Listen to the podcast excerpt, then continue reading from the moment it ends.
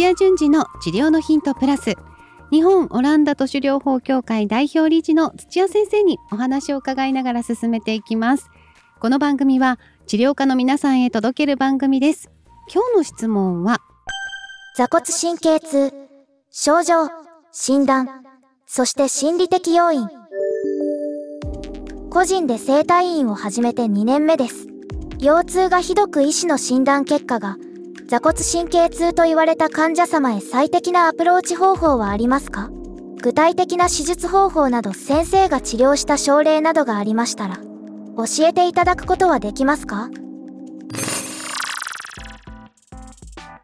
はい、えー、座骨神経ということで、あの、診断する方は気楽につけられる名前なんですけども、あの、この病態どうなってるのかっていうことを、の知識があると、そんな肩に力入れずにもアプローチできるっていうのを今日は紹介していきたいと思います。あの、生体院始めて2年目ということで、すごい大変なことだって言って、まあ、質問してきたとは思うんですけども、座骨の神経っていうことで、腰椎の4番5番とか下の方から出た枝葉がこう束になってお尻のところをずっと後ろ側ですよね座骨結節のそば通ってっていうねそこの場所をそのまま名前にして座骨神経っていうふうについてるそのぶっとい神経ですよね。はい。束になってる部分は親指ぐらいの太さがあると言われてますけれども、それがももの裏、膝の裏で枝分かれして、硬いの横側とかね、で足首の方に行くともう枝分かれ全部して、前方、ね、後方、足の裏、外側、内側全部をね、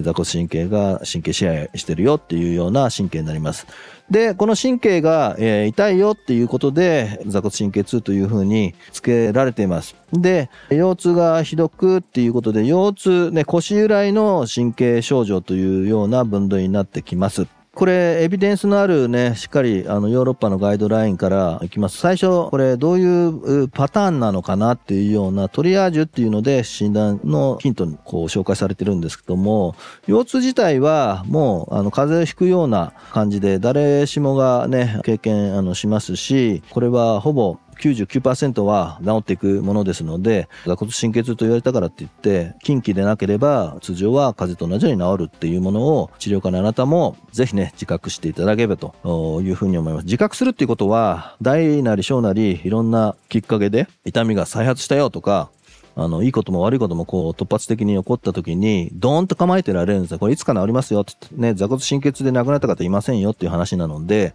あの、そこの認識をぜひね、変えていただきたいなというふうに思います。で、そこの先ほど紹介し始めた腰痛の最初タイプ別ですよね。トリアージュっていうやり方なんですけども、腰痛の中で基本的には7割から70%から85%ですねが一般的な動作と姿勢に関係のある腰痛とされてます。まあこれはね、前にかがんだら痛いとか、反ったら痛いとかっていうような姿勢で痛いよっていうのもありますし、1日経ったら翌朝硬くなって痛くなったとかっていうような、使いすぎとか使わなすぎっていうのが元となってるようなものもありますけれども、いずれにしてもとにかく運動器に関して、え腰痛が出てるよ、7割から85%。まあほぼ、ほぼこれですよね。15%、まあ10、14%ぐらいなんですけども、が神経症状が出てると言われてる今回のところですね。そこに入ってきてます。で、ちなみに1%未満がですね、もう手術が必要な腰痛、腰のところに痛みがあるからっていう風になってますが、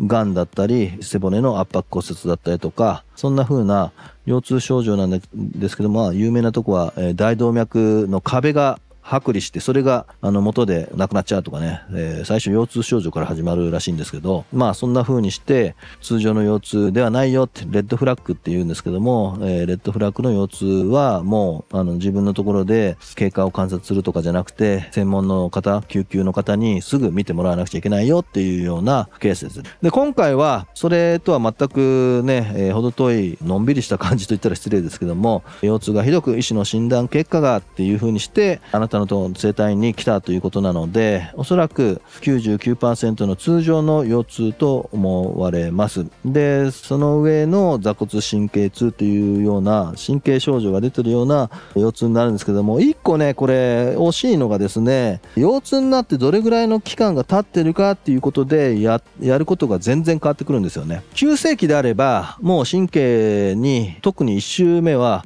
なんかアプローチしても悪くすることはあるんですけども良くなることことはないっていうのが科学的にねエビデンスとして分かってますので治療するなっていうようなガイドラインになってますけれどもまあそうは言っても2週目以降ですね急性期初期のね数週間は痛みがない範囲で動かしたりとかっていうようなことをしつつね痛みを収まるのが待って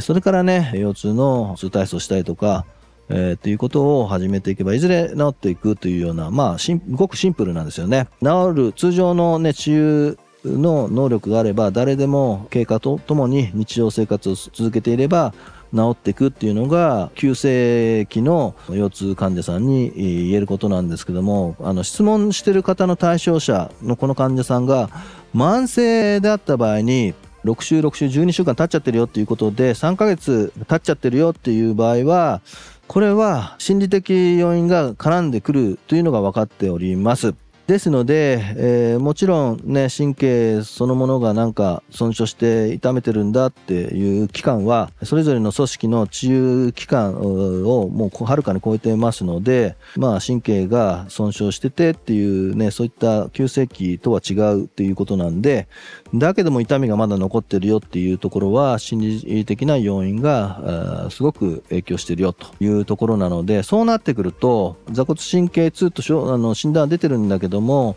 えー、座骨神経のそのもの自体には実は全然根本原因はなくて思い込んじゃってで座骨神経があの痛むような行動だとかやり方をすごく避けてしまうっていうような状態になってると思思います。で、それ避けることによって少しね、激痛を回避できたりとかっていう経験がさらにね、やっぱり座骨神経なんだっていうレッテルが強くなったりとかしますので、そういう感じで頭で思い込みが強くなって、で、かつ頭で最後痛みはあの作り出しますので、局所は痛みの信号が出てなくて痛みがないはずだけども頭の方で座骨神経痛いよっていうので最後認知として座骨神経が痛いんだっていう風な思い込んで痛みを作ること多々あります。ですので、そういった方は、まあ最近心理的なアプローチとして、認知行動療法とかっていうようなやり方もありますけれども、整体院の方なので、有酸素運動をさせながら、有酸素運動は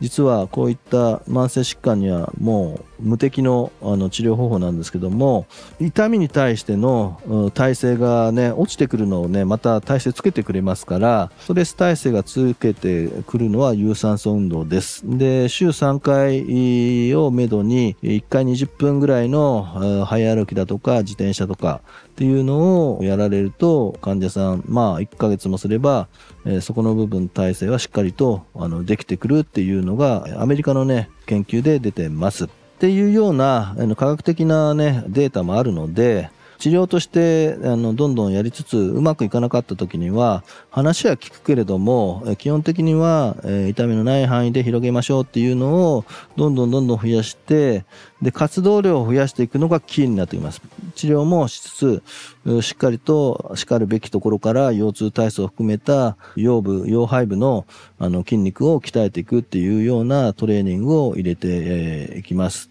で、やっぱまだ気になって、あの、痛いよ、痛いよとかって言うんですけども、それにしっかりと向き合うというよりかは、まあ、右から左に流す手でいいとは思うので、大変ですねっていう共感してあげて、じゃあ今日のトレーニングしましょうっていうので、ある意味、訴えるっていうのは、レッテル張りに近いので、座骨神経に対しては、いつもでのことですね、なんて言いながら、えー、どんどんどんどん自転車が焦げるとか、重いものがね、ちょっとずつ上げ上げられるとかっていうような、結果としてね、運動療法が先に進むっていうようなアプローチをしていくと、ちょっと時間はかかったとしても、ほぼ9割方以上はなっていきます。そんな感じにしてね、慢性疾患の方、焦ったり、気持ちをね、共有してもらえたらとかっていう、いろいろね、思いがあるんですけども、医学的にはちゃんとエビデンスのある治療方法としては、運動をしつつ、で認知の部分で、ストレスが関与しながらちょっと間違った認知をしてますのでそこの部分は話は聞き付き合いつつは無視しながらどんどん運動療法をしていくっていうのが今最先端のアプローチ方法になってきます。まあそこの部分、口で伝えたので実際には、え、いろんなやり方をしている方、先生方、あの、いらっしゃいますけども、いずれのやり方をしても効果があるっていうのが、あ、やっぱりデータ通りなんだなっていうのを実感しておりますので、生体院で自分のね、あの、さじ加減で多分いろんなことをできる環境にいらっしゃると思いますので、ぜひね、あの、座骨神経痛なんだって言って、お医者さんに入れてる、貼られたこの患者さん、えー、ちょっとずつ話をきつつ、どんどんどんどん運動をできる範囲で続けさせていくという方向でアプローチしてみては、あの、どうでしょうか？今日はね、座骨神経痛というね、えー、キーワードからちょっと腰痛の、まあヨーロッパのガイドラインの紹介をしつつ、それが意味するようなところを、の話を紹介させてもらいました。で、具体的なね、神経症状として座骨神経痛をお持ちのね、腰痛患者さん、どんな風にして、えー、アプローチをしていくのがいいのかっていう考え方をちょっと紹介しました。まあ大事なのが、えー、タイプ分けっていうのもありますし、もう一個ね、治癒していく体なのかそうじゃないのかっていう見分け方方として、時間の概念ですね。えー、腰痛になってから、えー、すごく時間経ってる場合と、時間経ってない場合で、アプローチ方法が、あの、全然違うよというような解説をしてきました。まあ、そこの部分だけでもね、メリハリつけて、急性の方は、はこういう、急性じゃない方はこんな風にしてっていう風にプログラムを変えてみ、えー、見るのだけでも腰痛患者さん全然結果が変わってきますので、ぜひすぐあのお店の方で取り入れてみてください。はい、今日は以上になります。いってらっしゃい。番組では皆さんからの質問をお待ちしております。理学療法士として、柔道整復師として、鍼灸師として、ご活躍の皆さん、今後オランダ都市療法を本格的に学びたいという皆さん、その後の事業展開まで考えているという皆さんもぜひ、新しいスキルを一緒に身につけませんか？公式 LINE から質問をお待ちしています。採用された方には、過去のオランダ都市ライブ動画を限定視聴することができます。チャンネル登録もよろしくお願いします。土屋順次の治療のヒントプラス、日本オランダ都市療法協会がお届けしました。